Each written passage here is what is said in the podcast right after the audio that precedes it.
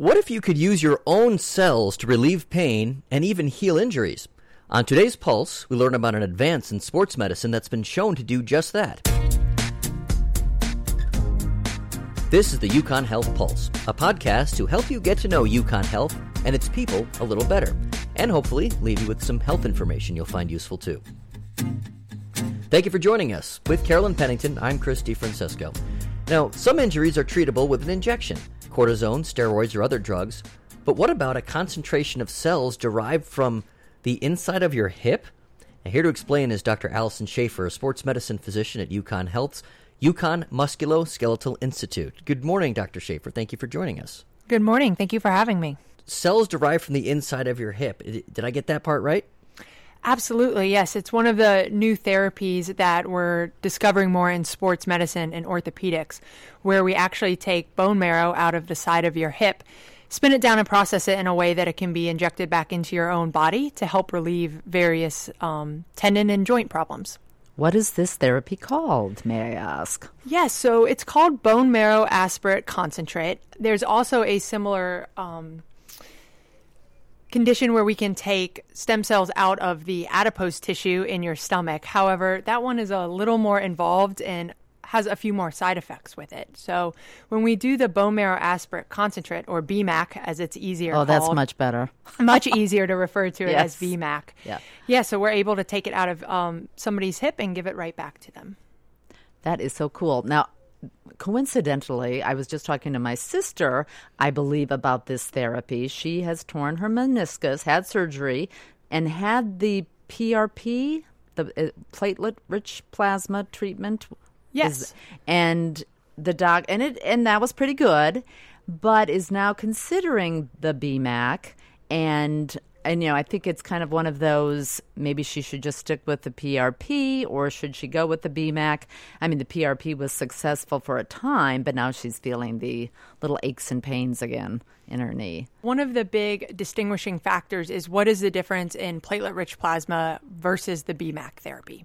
So in platelet-rich plasma, we take blood from your arm, we spin it down, and we can inject that back into injuries such as a meniscal tear, arthritis, or tendon injuries.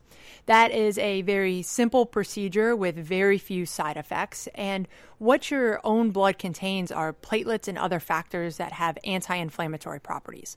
So not only what we're injecting back into you is anti-inflammatory in nature, but it also pulls cells from the rest of your body that are also anti-inflammatory.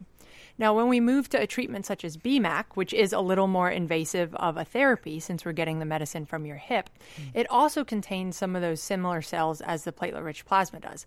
But it's also known to contain some early signs of stem cells as well. So mm-hmm. the goal with that is it might be able to help, I'll say regenerate, but regenerate to a limited factor, some cartilage or some meniscal cells to help aid in that healing process. And we're talking about a scope of treatments known as orthobiologics, correct? Correct. And that covers the platelet-rich plasma, and it covers the bone marrow aspirate concentrate, or B M A C. Uh, are there other things in that category? There are other things in that category. They're not things that we're currently offering here at UConn, as they are more investigational in use, such as the adipose tissue harvest that I previously mentioned, such as amniotic cells, which can actually be purchased and then um, delivered to patient tissue as well. But that treatment in particular is what you usually first think of when you hear the term stem cells. And that treatment has many more side effects that just hasn't been deemed to be safe yet. So that's why we're not offering it here at UConn at this time.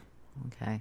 Um, for the P R P or the B M A C, um, who are the best candidates for those therapies, would you say? Right now, what most of the research shows and what we've found clinically is that active patients that are healthy tend to be the best patients for this. So I don't take age as a cutoff. I think age is more of a number. There are many seventy-five-year-olds that are extremely healthy and extremely active that might be a great candidate for this, in addition to those that are, you know, eighteen or thirty. Um, I think being an active individual and taking that ownership in your health is very important for this, because with these therapies, there is physical therapy and protocols afterwards as well. What does the conversation with the patient go like when it comes to setting expectations and whether this may be an effective treatment for the individual. We want to know that you've tried some more conservative things first, maybe physical therapy, maybe a cortisone injection if appropriate, and that maybe those haven't gone to give you enough improvement in your pain as you would hope. Other than that, some of the screening is more for medical conditions or with certain medications that you might be on. Some patients are just not candidates for this. Other than that, the conversation usually goes about the procedure itself and then the expectation that it could be one single injection to help you get the pain improvement that you want, but it might be repeated injections over the next couple years. So who wouldn't be a good candidate for these therapies? Patients that are diabetics, patients on any blood thinners, because that is altering the composition of blood that you take. Patients on certain rheumatologic drugs right now, some physicians are doing the treatment and some aren't. So we take that more on a case-by-case basis, excuse me, just because it does lower your immune system a little bit. And due to the progress of this type of thing, specifically speaking about the B M A C now, the, the bone marrow expert concentrate, it's not going to work for everybody. At least we're not at the point now where we know definitively this is going to work for everybody. Why does it work for some and not others? And kind of speak to that variance a little bit.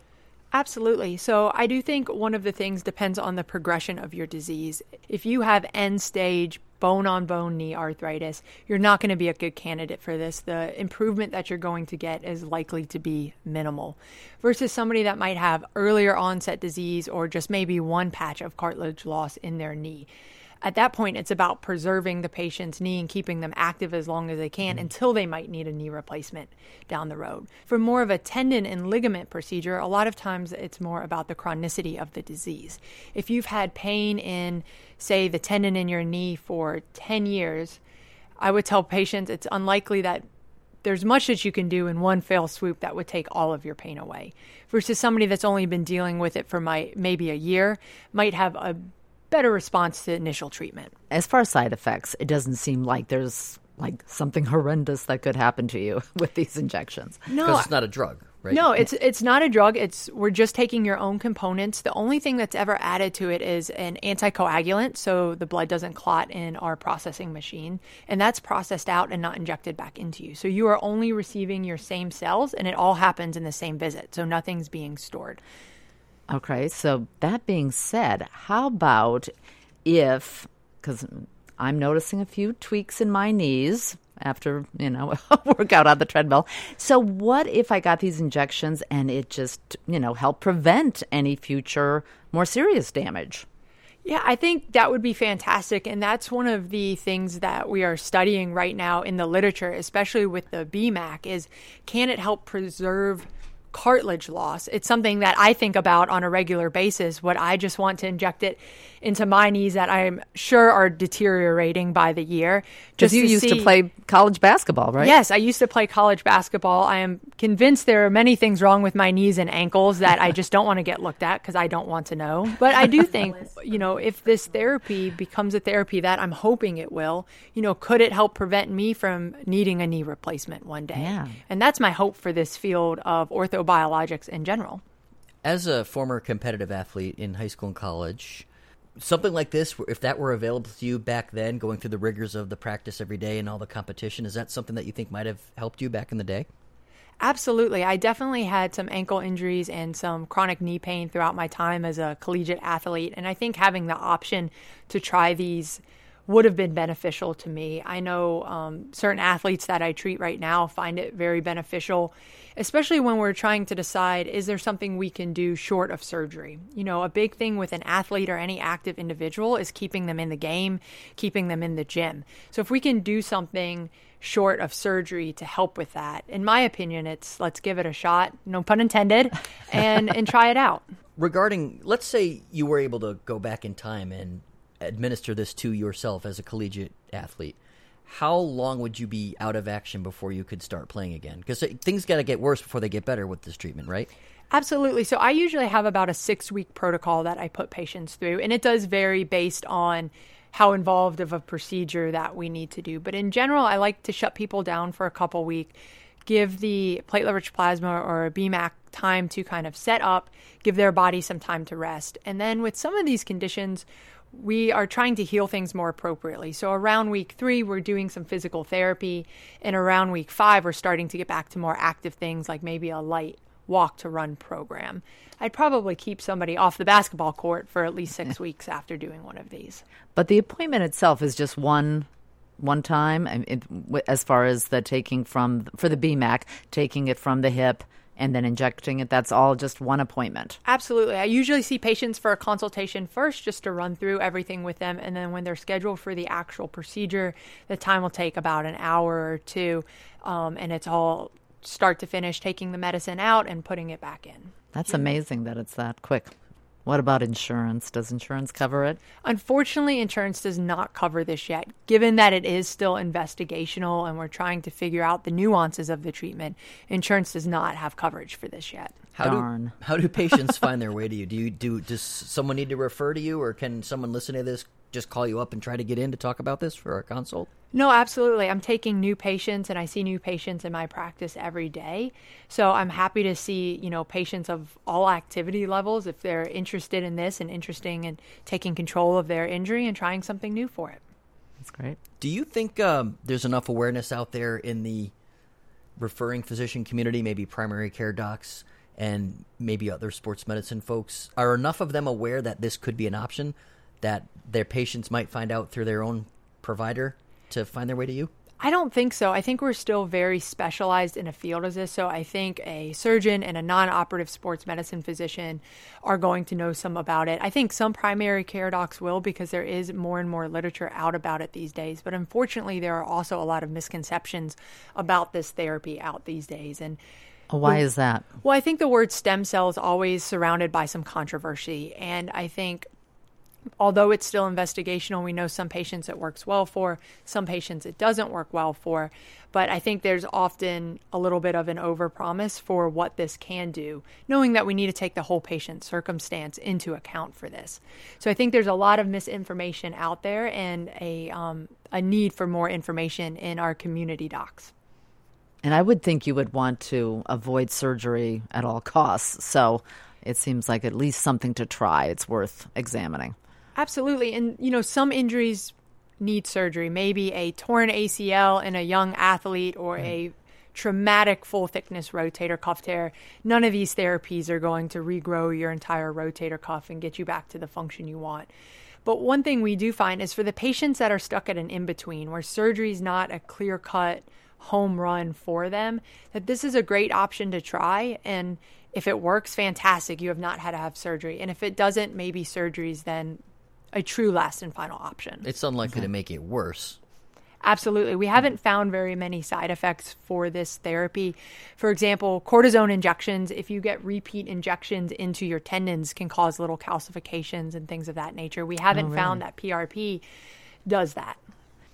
Doctor Allison Schaefer, before we let you go, can you give us a little bit of a sense of kind of where we are with modern medicine is in terms of accepting this? You mentioned insurance isn't really quite on board with it. We're still kind of considering this investigational. I mean, has there been advances in kind of the general acceptance of orthobiologics such as B M A C? I think there has to an extent. As I spoke on briefly earlier, there are other types of stem cells that can be purchased from, say, amniotic stem cells, and some of the other type of stem cells therapies out there for other medical conditions in general start off with a very early stem cell that can turn into possibly anything in your body. More of what we're trying to do our research on right now in my particular field are the stem cells that we know can only turn into what you put them near. So if we put it into your knee, we know it's not going to turn into a tooth. So I think in the realm of that kind of stem cell therapy, there is a much greater acceptance of it. If you take the word stem cell therapy as a whole, there is still quite a bit of controversy surrounding that. Well, hopefully discussions like this can maybe spread some awareness about that and help this concept advance even further and help more people. I hope so. I think the, you know, the more people that we have to try this, the more data we get, which is important, and the further this field is going to continue to advance over the next five years. And that's our time for today. For Carolyn Pennington and Doctor Allison Schaefer from the UConn Musculoskeletal Institute, I'm Chris DeFrancisco. Thank you for listening to the UConn Health Pulse. Now be sure to subscribe so you can catch us next time, and be sure to tell a friend.